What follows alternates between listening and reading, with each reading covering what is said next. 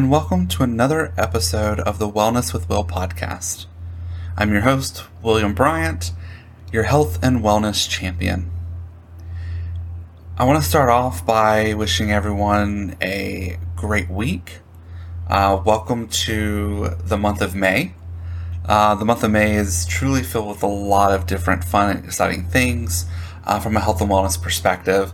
And I'm super happy to um, be able to continue to do this uh, and provide great tips and information for each and every single one of you. Uh, hope that you find our first two episodes were useful or helpful, um, and maybe even a little bit of inspirational. Uh, but today we're going to move away from the physical wellness aspect for a brief moment and talk about something that's super important. And that is the fact that May is Mental Health Awareness Month.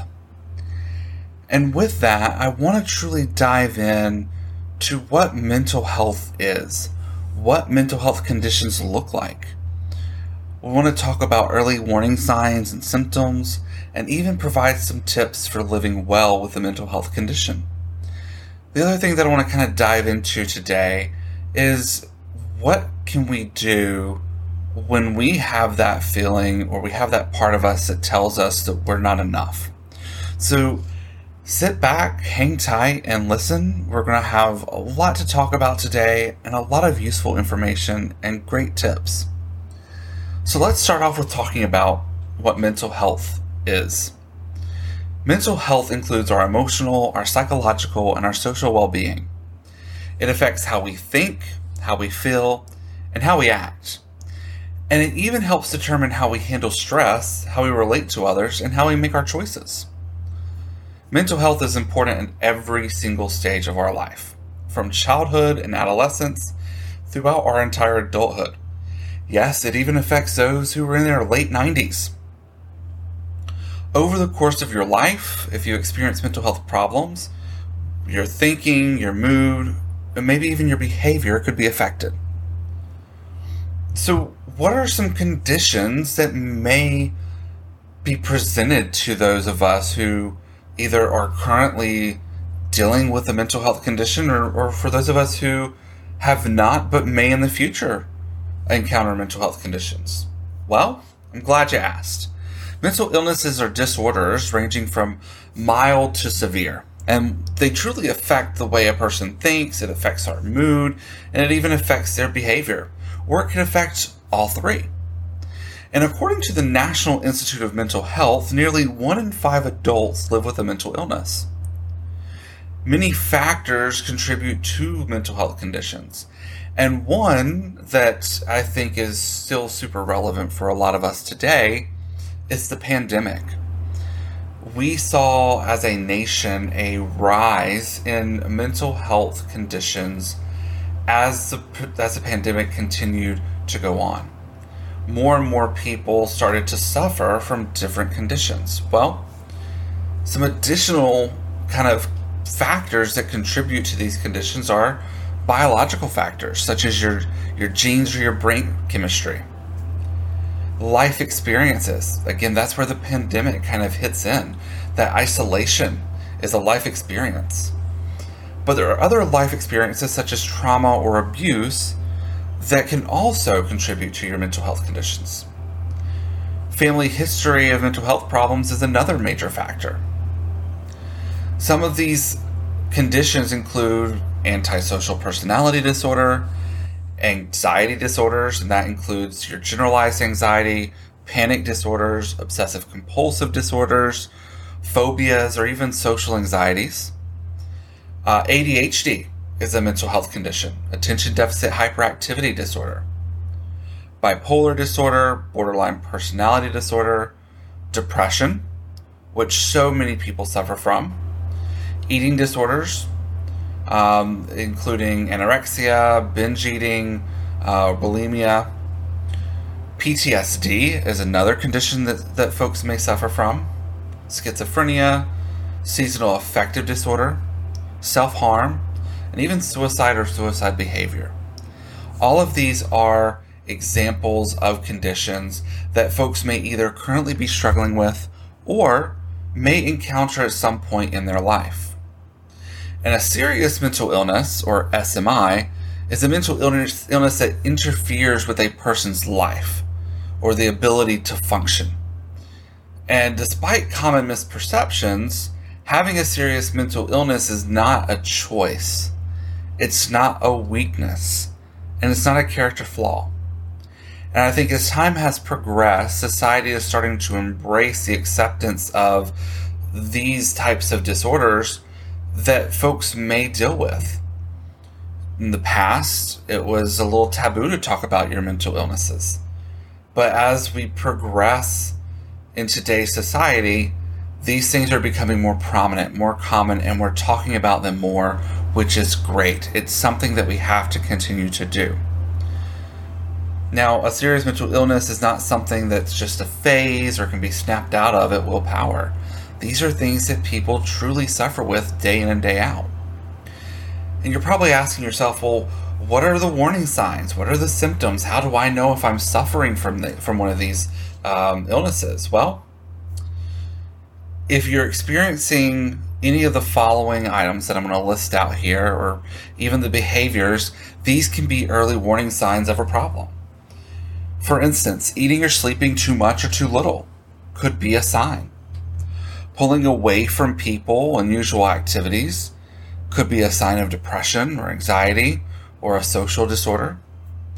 Having low or no energy, even if you're feeling numb or like nothing matters.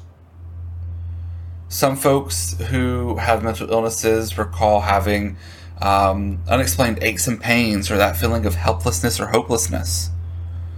If you're feeling unusually confused, forgetful, on edge, angry, upset, worried, or, or scared for no reason, you can't put your thumb on the reason why, that in and of itself could be an early warning sign. If you're experiencing severe mood swings that causes problems in your relationships, or if you're having persistent thoughts and memories that you can't get out of your head, or maybe you're hearing voices or believing that things uh, that are there are not true, uh, thinking of harming yourself or others, or even the ability to perform daily tasks like taking care of your kids or getting to work, or maybe you're someone who's going to to college and you're having you know trouble getting to college because of these tasks that are just so difficult and, and overbearing for yourself. These are all signs, early warning signs and symptoms of a problem existing. So, what are some things that we can do? How do we live well with any of these conditions? Well, having a mental health condition can make it a struggle to work or keep up with school or stick to a regular schedule to keep those healthy relationships or even socialize. However, with early and consistent treatment, or even a, combination of medication or psychotherapy, it's possible to manage these conditions or overcome challenges and lead a meaningful, productive life. Today, there are tools and evidence based treatments and even social support systems that help us feel better and pursue our goals. So, some of these tips, tools, and strategies include sticking to a treatment plan. Even if you feel better, don't stop going to therapy or taking your medication without speaking with your doctor. You want to make sure you work with a doctor to safely adjust doses or medication if needed to continue your treatment plan. You want to keep your primary care physician updated. Primary care physicians are a very important part of a long term management plan, even if you also see a psychiatrist. You want to learn about your condition. It's best to be educated so that you can help stick to your treatment plan.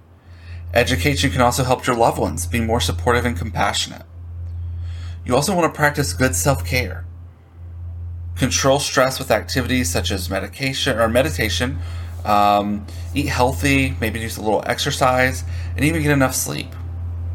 You want to reach out to your family and friends and maintain those relationships with other people. This is going to be super crucial in these times of crisis or rough spells to have someone in your corner that you're comfortable with that you can talk to. You want to work on co- developing coping skills. These, in and of itself, can help you develop and, and deal with stress easier. And you also want to get enough sleep. Good sleep helps to improve your brain performance. It helps to improve your mood, your overall health. And if you're consistently getting poor sleep, it's going to be associated with anxiety and depression and even other mental health conditions. So you want to make sure you're striving for at least an average of seven to nine hours of sleep per day. This can truly help you feel more refreshed, can help you with that stress, that anxiety, or the, the depression, or any other mental health conditions you may be experiencing.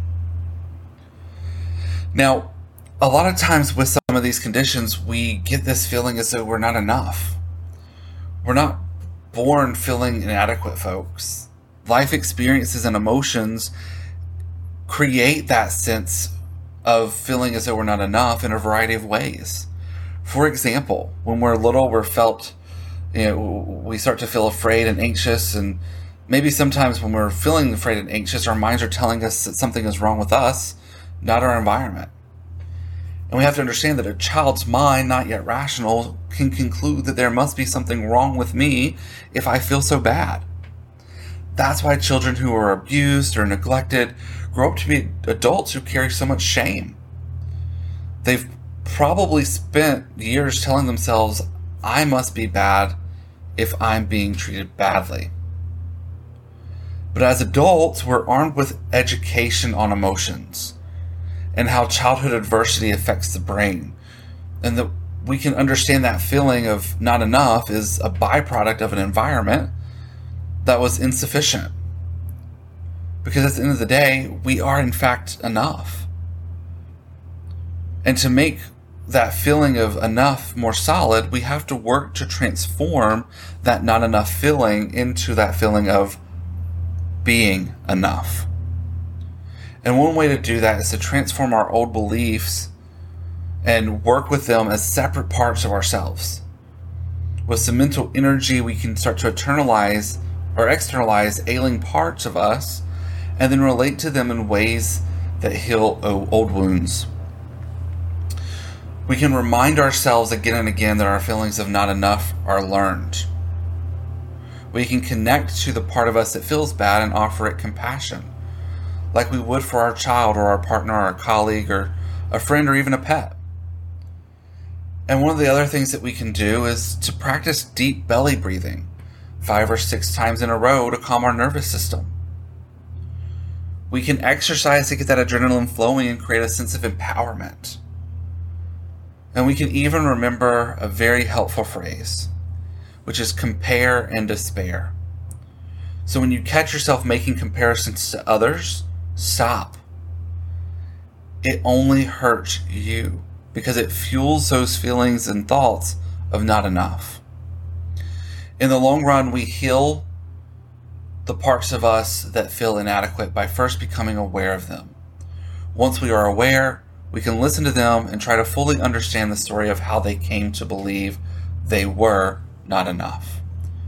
Over time, by naming, validating, and processing the associated emotions, both from the past and the present, not enough can truly become enough. Now, folks, if you or someone you know is struggling or in crisis, keep in mind that help is available. Call or text 988 or chat 988lifeline.org. The Lifeline chat and text is a service of the 988 Suicide and Crisis Lifeline, formerly known as the National Suicide Prevention Lifeline.